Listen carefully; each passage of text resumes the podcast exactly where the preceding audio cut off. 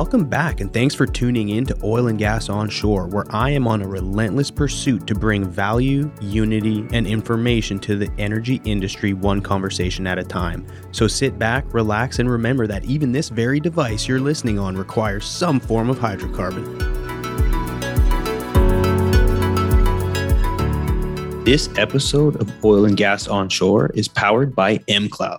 mCloud is helping businesses all over the world curb energy waste, maximize energy production, and get the most out of critical energy infrastructure.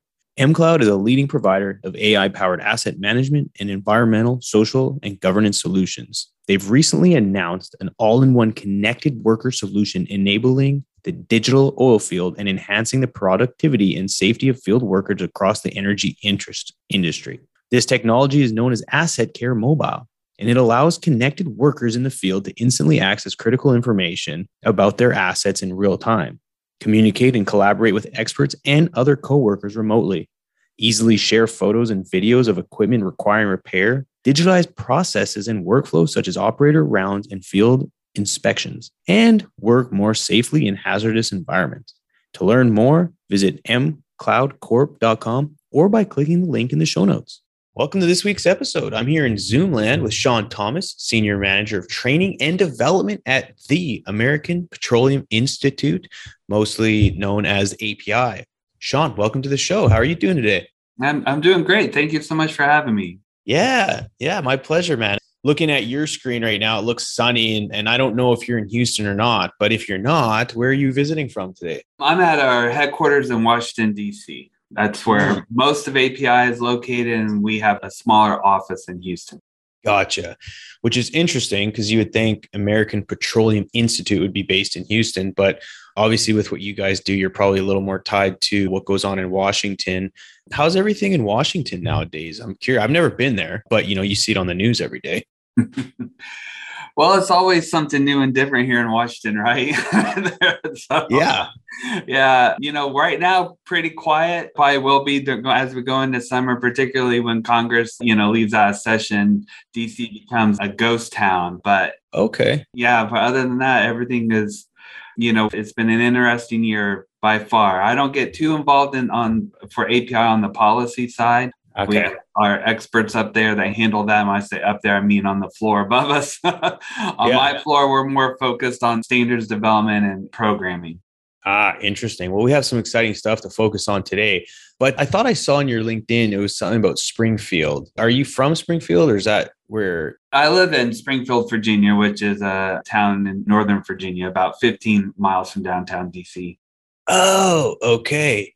So, of course, when I think of Springfield, and you've probably heard this about 1,000 times, all I can think about is one cartoon that comes to mind. Do you have any idea which one that might be?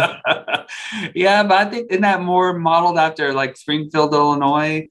I don't know. I'm from Canada. So anytime I hear Springfield, all I think about is The Simpsons.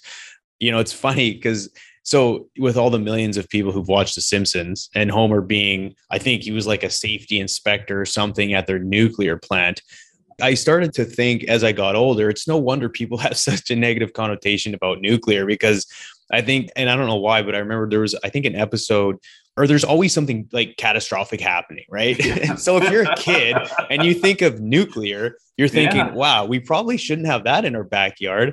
And I guess Mr. Burns, he refuses to spend money on it. So the whole thing just like completely falls apart. And so, yeah, like just notable safety violations all over the place. But anyway, I just laugh because, again, I don't watch Simpsons. I don't watch much cartoons anymore. But when I saw Springfield, I couldn't help but remember The Simpsons. No, you're right. I think that would be an interesting study of how many people's opinions about nuclear energy is depicted from The Simpsons. It sounds funny, but I think there's something there. No, I'm sure there is. It's... I doubt they had that intent going into it, but nowadays, you never know. It's like, maybe they'll switch it up and throw another energy source in there at one point. But anyway, before we keep going, talking about technology and energy, I do need to highlight some fascinating technology provided by our sponsor, Technip FMC. Their integrated iComplete ecosystem is digitally enabled and delivers efficiency benefits by dramatically reducing components and connections while simultaneously providing real-time data to operators about the well pad operations. Technip FMC continues to push the limits in order to achieve full frac automation. To discover more about all the benefits of iComplete, click the link in the show notes or check them out on LinkedIn. So this is a really important episode, more specifically on a topic that I don't think gets enough attention, you know, especially with all the headwinds we face in the oil and gas industry. We're here to discuss SkillsReady, which is a program designed to help the next generation of oil and gas professionals prepare themselves for a wonderful career in the petroleum industry. So Sean, I really am just curious, you know, tell us a little bit about SkillsReady, and then I want to kind of get to know more about you and your journey, but I do want to make sure we kind of kick things off and add value to the audience talking about SkillsReady. Yeah, great. So as much of what API does as a trade association with members, organizations, this is really an initiative that was driven by our members. We have made a principle and a real focus on diversity, equity, and inclusion. And there have been a number of new initiatives over the last year that are being started, again, driven by the industry and by our members. And one in particular, the SkillsReady that I have been involved with, involves looking at new ways to bring diverse talent to our companies at the entry level. Many of our members have excellent programs in terms of recruitment and training, apprenticeships, internships that bring in their workforce at all different levels. But there has not been a real focus at the entry level in terms of the job category. And so as challenged by our members, we have worked with leading experts to create a segment-wide training, job readiness training, meaning that this is not just for upstream, midstream, downstream, but to cover the gamut: manufacturing, servicing, maintenance, construction. All of those groups were sitting at the table to come up with a curriculum that said, yes, this is what everyone needs to know, no matter what organization they're stepping into or what role that they are stepping into. And so a 16-week training curriculum was developed. We're doing it in partnership with San Jacinto Community College. They've been some of the main content drivers through their petroleum technology department. They will also serve as faculty for our first course that will open in August. So it's a job readiness program for folks at that level, but also more importantly, it's a job awareness program. You know, in Houston, we think about it, and it's launching in Houston. That's where San Jacinto is located. And there's, I'm sure, a working knowledge of most folks in that area of what's offered in O&G, since that's where many of our companies have a strong presence in. But the ultimate goal is to expand it throughout the United States, and then even looking internationally to where this program will bring the opportunities that O&G has to areas of the country that typically aren't aware just because there's not facilities in their back door. Yeah, that was a great sort of segue, you know, into explaining it. You did a great job describing what it is. And, you know, I've been in this industry now, you know, since 2004. And what I've noticed for such a long time is that it's, you know, through time, we've had a harder and harder time retaining talent, especially with the volatility of the market recently. I know a lot of folks have left who aren't coming back. They're tired of, you know, the craziness. I'll say that I think operators are doing a good job of sort of, at least, I wouldn't say protecting themselves from the downside. And I guess in a way they are, but really just being aware that there's so much volatility. And so how can we kind of at least reduce the impact when things do go sideways?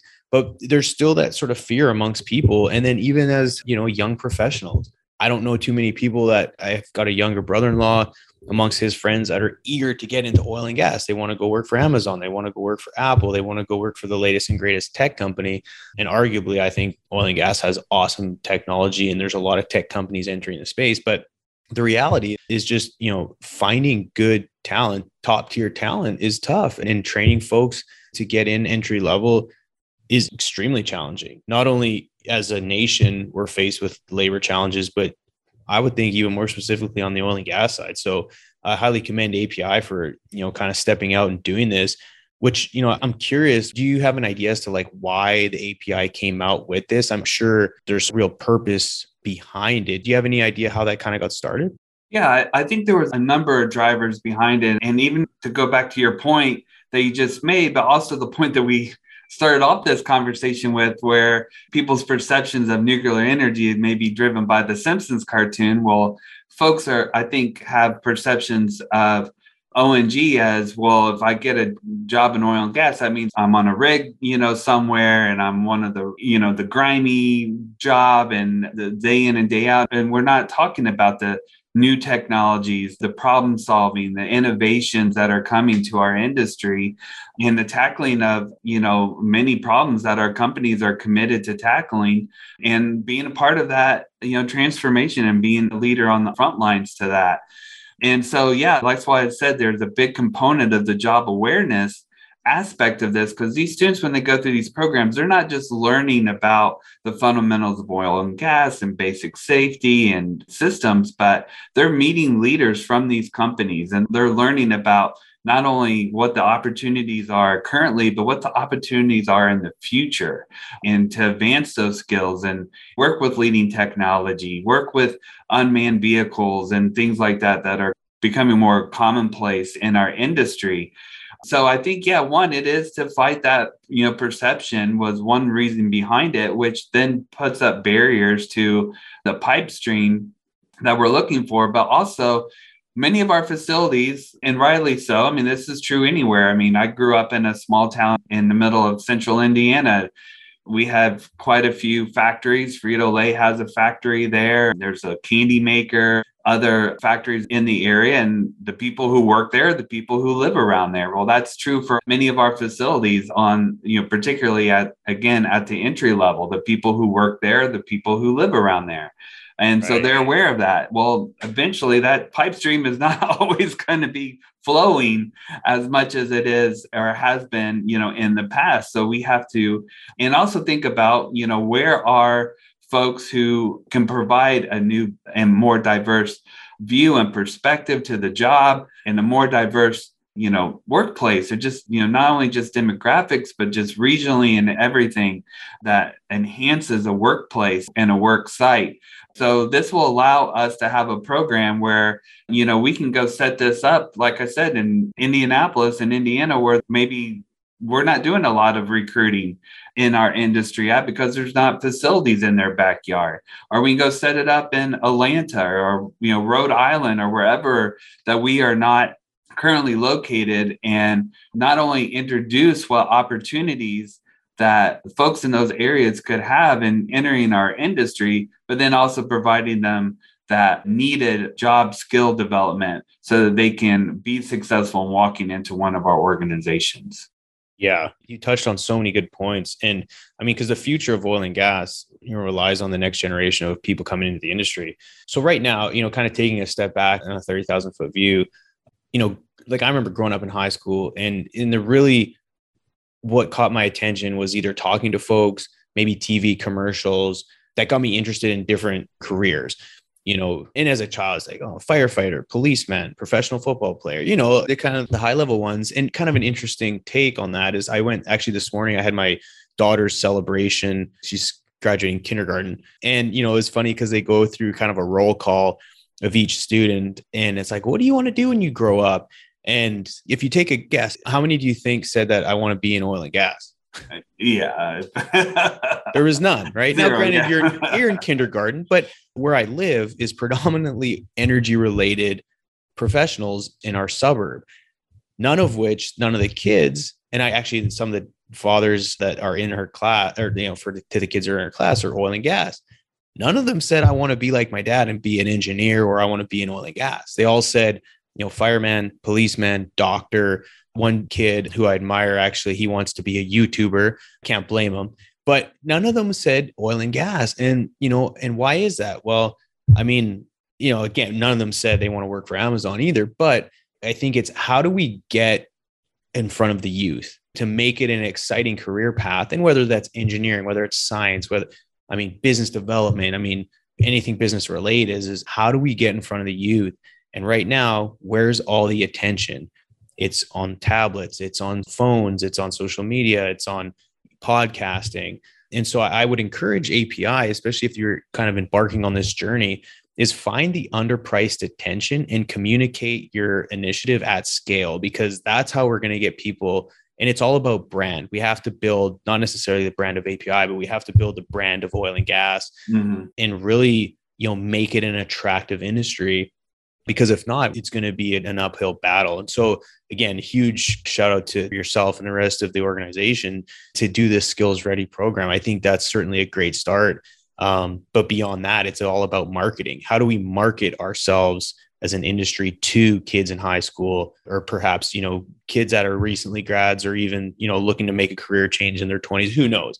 But yeah, I think it's awesome. And so one of the questions I guess I have is, like, once, say, someone goes and does it 16 weeks, is that right? Yeah, well, we tie it into the time frame of the semester, whatever academic partner that we're working with. So the fall semester, San Jac runs for 16 weeks. So that program will run for 16 weeks. Gotcha. Okay.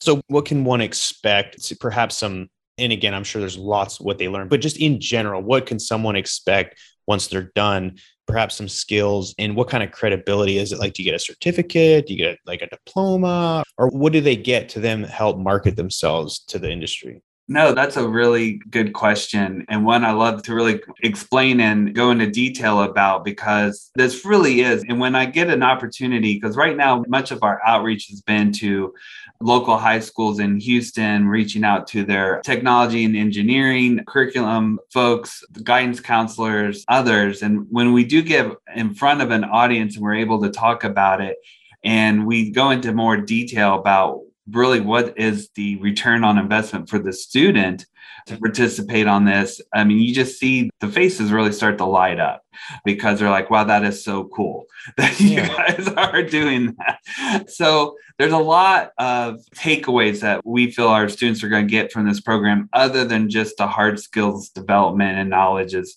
the curriculum is focused on. Not only, though, are you going to be able to create a cohort of other like individuals who are going through basically the same phases, and that will be a network for you as you all find opportunities within our different companies. On the other side, like I said from the beginning, this has been a true investment from the industry and from our members. This was not a program that API said, hey, we should do this, and hopefully our members, you know, grab onto and want to endorse. This came from them, and they have been very supportive from the very beginning, not only offering up their expertise in terms of their development, but many of them are spending time assisting us with the outreach, but they also want it to be involved in the course itself.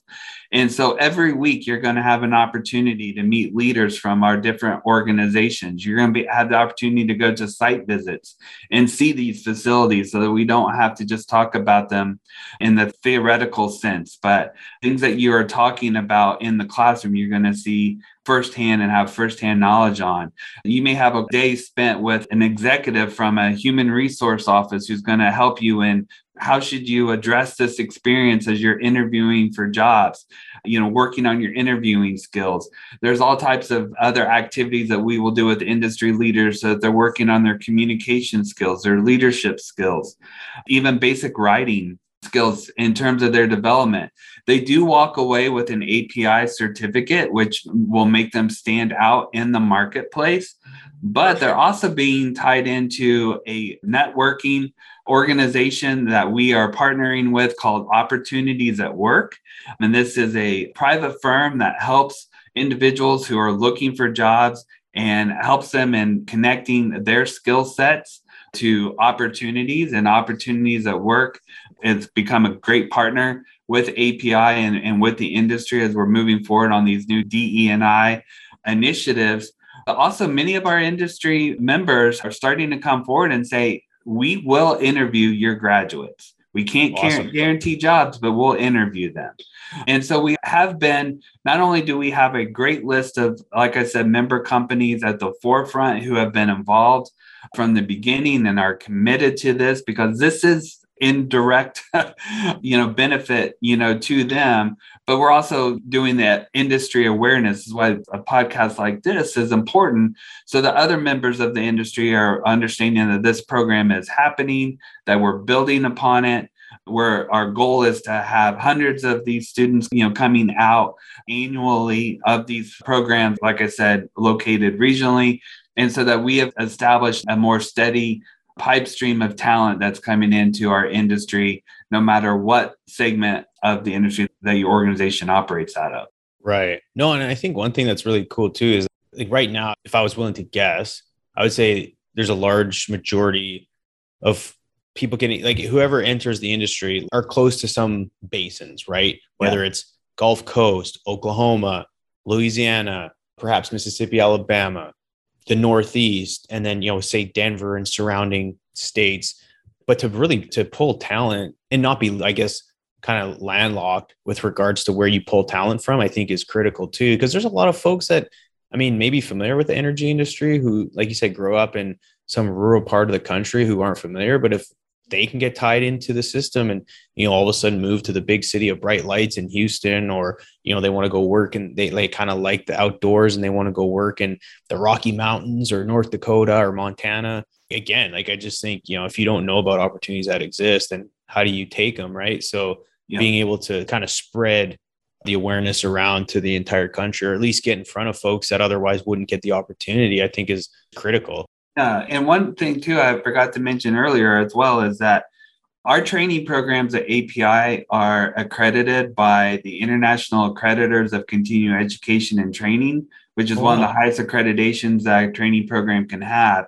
And with that, we can award internationally recognized continuing education units. And they're not only recognized on a professional level for many board certifications and other types of licensing that folks may need to have in terms of continuing training to maintain license or certifications, but they are also recognized by many academic institutions. So they can be transferred to academic credit. So the students who are going through this program who may, get on with an apprenticeship somewhere or an internship somewhere or an entry-level job with one of our member organizations, and then ultimately want to go and pursue maybe that 2-year P-TECH degree or some other type of engineering degree so that they can advance and work their way up within the organization.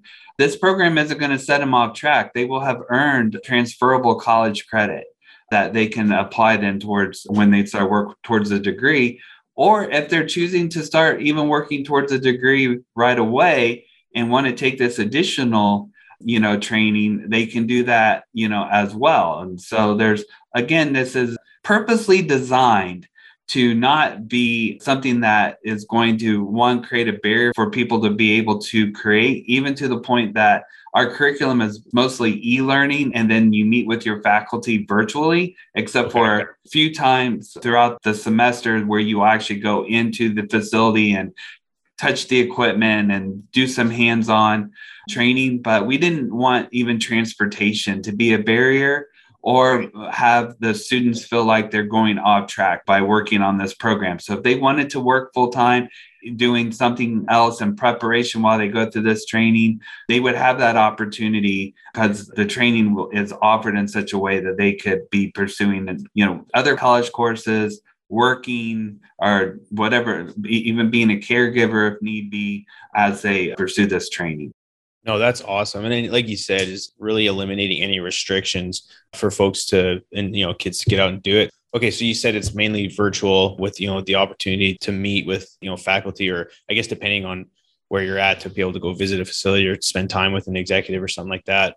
Most of my audience is already, existing professionals, perhaps some kids in college, but, for the parents who are listening out there to say, hey, I'd love for my kid to get signed up or to get more information. I have the link that was given in an email, so I'll make sure and put that in the show notes. But is it as simple as kind of going through, just kind of signing up, or is there a vetting process, or how does that work? Yeah, that's a really good question. It is as simple as in terms of applying by going to that link and clicking on the application. We are keeping it limited through the first go around just because of the hands-on aspect. You can only have so many people in a lab at a time. So if we do ultimately reach kind of a larger mass of applications, there will be a selection process. Our academic partners are handling the selection process, but the criteria that we provided them. And that was a big conversation. And again, I think our companies are saying, you know, and coming back and saying, you know, we don't want to put any artificial barriers on this. So we don't have like hard, fast, like if you don't have this GPA, you're not going to be accepted. We do ask for high school transcripts or GED to demonstrate some aptitude. So that can be taken into consideration. But the other major factor is just the essay. And this is a free program. And again, this is an investment by the industry. They're funding it. Okay. And they're helping fund the payments that we're giving to the academic partners for them to host the program and covering the cost of their registration to our academic partner. So this is a free program. But with that being said, you know, as we've all experienced, like, you know, we've all signed up for a free course online or something like that and then chose, oh, I'm too busy. I'm not going to attend that course. That's kind of my thought, right? Is oftentimes when you pay for something, you're more likely to take it seriously. Yeah, you're more likely to. So we want to see that motivation in the essay. Like if we're investing a lot in you, so we want to see why you're worth that investment and tell us, you know, give us those reasons why in that essay. Nice. So if I tell anyone a good piece of advice is don't blow off the essay. Take it serious and let us know that this is something that you're going to seriously commit to because your retention is valuable to us and we want to make sure that you get through the program successfully. Cool. And I'm sure there may be folks out there listening too that want to either get involved or contribute or sponsor. I mean, are there opportunities for companies out there if they want to get in touch with API to kind of help support this, I guess, movement or initiative for the younger generation? Because I'm sure there are, especially right now that's, you know, times are busy, you know, companies are, you know, a little more financially stable than they were in 2020. So they may be willing to kind of get out there and spend a lot of the hard earned money on the future up and comers. No, that's great. Yeah. And we are taking those meetings as more word is getting out about SkillsReady. I'm not only hearing from companies, but I'm even hearing from other trade associations who may be a little bit more focused on certain sectors of O&G than as we are more broad as we cover all segments with API. And they're telling us like, yeah, I mean, what you're addressing and with this program is what our members are telling us is one of their big problems right now, which is finding those talent pipe streams, bringing in new and a diverse workforce to their organizations. And so how can we get involved? And what I would tell anyone who may be interested is to just reach out to me and I can provide my contact information for the podcast notes as well. It's also available on the website for SkillsReady, which you'll have a link for. Yeah. And reach out and let's have a conversation. We are always looking for more volunteers too, who want to find a way like, hey, I can come in and talk to this group about such and such, or they're welcome to come and visit our facility. We would love to show them around. Or, you know, please let us know when these folks are graduating so that we can, you know, be a part of the vetting process and the selection process as they're looking for their opportunities coming out of the program. Yeah, no, that's excellent. So a lot of exciting stuff happening and opportunities for people to get involved. And so I do, you know, want to also offer you the opportunity. You mentioned even before we started recording APIs, you know, some other initiatives and things that come out on the quality management system side. Yeah, if you could, go ahead and just share us kind of what we had talked about before so people are aware of what's new and coming around the corner. Yeah, great. Thank you. And, you know, not only does my department oversee the SkillsReady program, but we are overseeing training and are the training department for API. I have skilled training providers located all over the world who offer our training in a multitude of different countries in different languages. And one of the leading areas of training that we support is in quality management systems that are tied to our API spec Q1, which is quality management systems for manufacturers, and API spec Q2, which is quality management systems for servicing. Many folks may be aware, but if not, Q2 just recently had a new edition put out, which is just its second edition that was put out. And so not only would I encourage them, if you are a servicing organization, to get your hands on the Q2 edition or the second edition of Spec Q2, but all of our training has been updated to cover the second edition. And we also offer courses on just the transition. So if you've already done Q2 training, you can take just a transition course from, well, what do I need to pay attention from that's changed from the first edition to the second?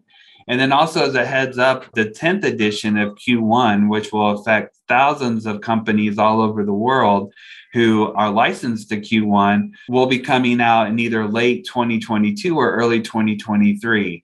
And that our training will reflect the 10th edition changes as soon as the new edition comes out as well. So look to API to stay up to date on all issues containing quality management systems. Excellent. Again, it's critical, right? We need to stay updated. And API, I mean, for the most part, anytime, whether it was working in the field or even here within the office and doing lab testing, I immediately think of just like standards that we have to abide by to ensure compliance, and that it's recognized globally, right? Yes. For the most part. So, yeah. Global standards. Yeah. I mean, it's not necessarily the sexiest topic when it's like, oh, does this mean API standard? But ultimately everyone follows it. So it's like, do your part, get involved, make sure you're staying up to date on everything. Yeah. It's absolutely critical. I'm curious. This has like totally nothing to do with, the SkillsReady or what you just mentioned, and I just thought of this, but on the carbon or emissions, does the API get involved with any of that stuff? Like saying you have to meet XYZ in terms of emission standards? Like, is that becoming a thing? And I would not be the most appropriate person to say that. And you don't have to go into the details. A simple yes or no is, I would just curious, really. I mean, we are looking at various standards that will have an impact. Again, all of our standards are driven by the industry, whether or not they get incorporated into regulation by the U.S. government or other foreign governments. Those are, government decisions that are made. But we are looking at, and I believe there are standards that currently have even most recently come out that are dealing with some of the new, technologies and helping companies also in ways that may be dealing with new regulations. And then I believe there's other standards that are being researched for that, but that's someone else's other area. I would hate to speak about it because I wouldn't sound very intelligent. No. And look, I wasn't looking to you as an SME on emission standards for API. I just was curious, because everything's getting tighter and tighter. And with that being such a hot topic, I figured, it's still kind of a gray area depending on which company you are and, what your what your vertical is within the energy space. But it just becomes, more sort of critical and common as we move along in our energy transition, if you will. But no, this has been a good conversation. I'm pumped to see this type of stuff continuing to evolve. And really just attracting young talent is awesome. You know what I mean? It's super important. And who knows, maybe in a couple of years, the kids at my daughter's school will say that they want to get into oil and gas and they can't wait to go do the API training. That would be a huge win. Yeah. And there's programs like these that do, allow us, because I have heard from several of our companies and talking about this, and they're like, oh yeah, we have, all types of initiatives working with colleges and universities and making them aware at that level. But we really don't have anything at the high school level. And then even when talking again to the high school staffs, what gets them excited are like, oh, wow, the industry is reaching out to us and, personally and letting us know what the opportunities are. And like I said, once we can talk to and really explain what this is to a high school guidance counselor or whatever, they just light up and they're like, oh, my kids are going to be so excited about this. And we're really hoping that we're starting that trend then where we are now reaching folks at the high school level when they're starting to really think about what their next plans are and what their future holds and letting them know that this is an excellent industry with well-paying jobs, exciting jobs, plenty of opportunities for upward movement and to work with leading edge technology.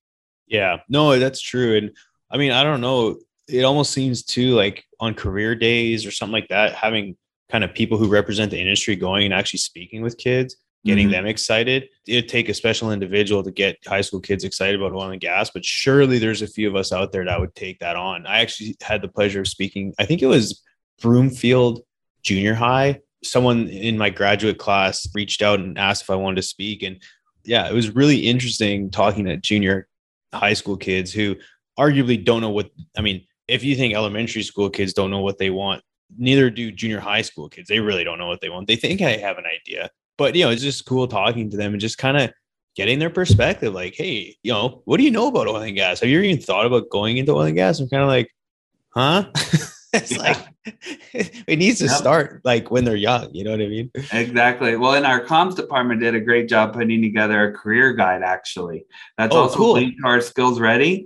And so, you know, again, another resource for your listeners, you know, if they're talking to, you know, even their own kids, or maybe, you know, hear about this and want to let someone in their community know about it, point to the website. And again, you know, or even get the hands on the career guide, letting them know, like, yeah, it's not just what you saw in movies. There are many different careers to choose from. Yeah, exactly. In this whole industry. Oh, that's great. Well, Sean, this has been an absolute pleasure. I like to close out.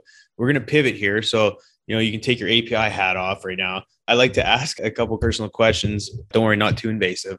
But for you, you know, kind of taking a step back, an ideal Friday night, and this will tell a lot about you, but if you had all the money in the world, you could go anywhere, spend it with whoever, what would your ideal Friday night look like?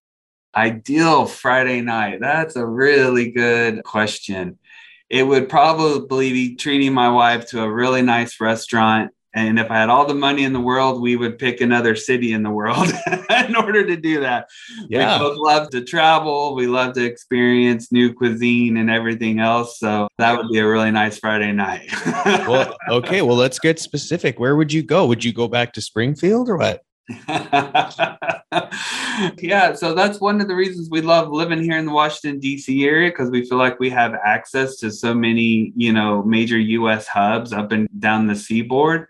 And so, yeah, we love going up to New York. We love going to Boston, Philadelphia, and then heading south. My wife's a good Southerner. She grew up down there. So we're in the Florida, South Carolina, Georgia area all the time. We lived in Atlanta for several years. So, you know, and every time we go back to Atlanta, there's a new restaurant to explore. So we love going down there as well. Very cool. Very cool.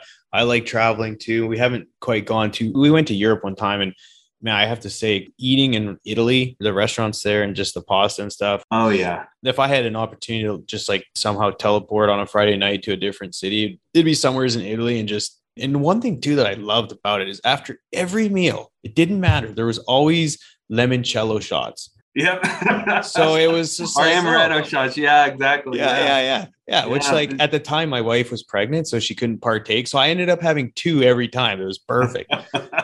Yeah, we did a visit to Italy several years back and hit all the, like, Rome and Venice and Florence. And man, Florence is not only just a wonderful city, but what a great food city too. I mean, wonderful restaurants in there, and we made the mistake. Like, this was, like I said, probably about 15 years ago is when we went, and my wife had read in a travel guide that it's rude just to order pasta.